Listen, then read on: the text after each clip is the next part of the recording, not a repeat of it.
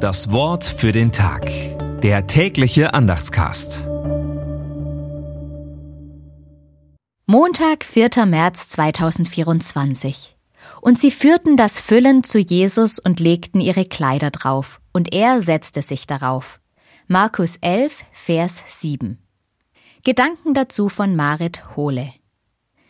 Was Maria im Magnificat besungen hat, von dem Gott, der die Mächtigen vom Thron stößt und die Niedrigen erhebt, was in der Geburt des Gottessohns im Stall seinen Anfang nahm, das setzt dieser Sohn konsequent um.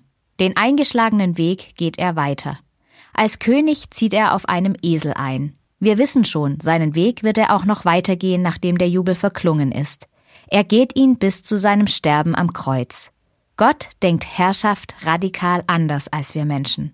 Ich frage mich, wäre das umsetzbar? Würde es funktionieren in unserer Welt, wenn wir Herrschaft so umdenken?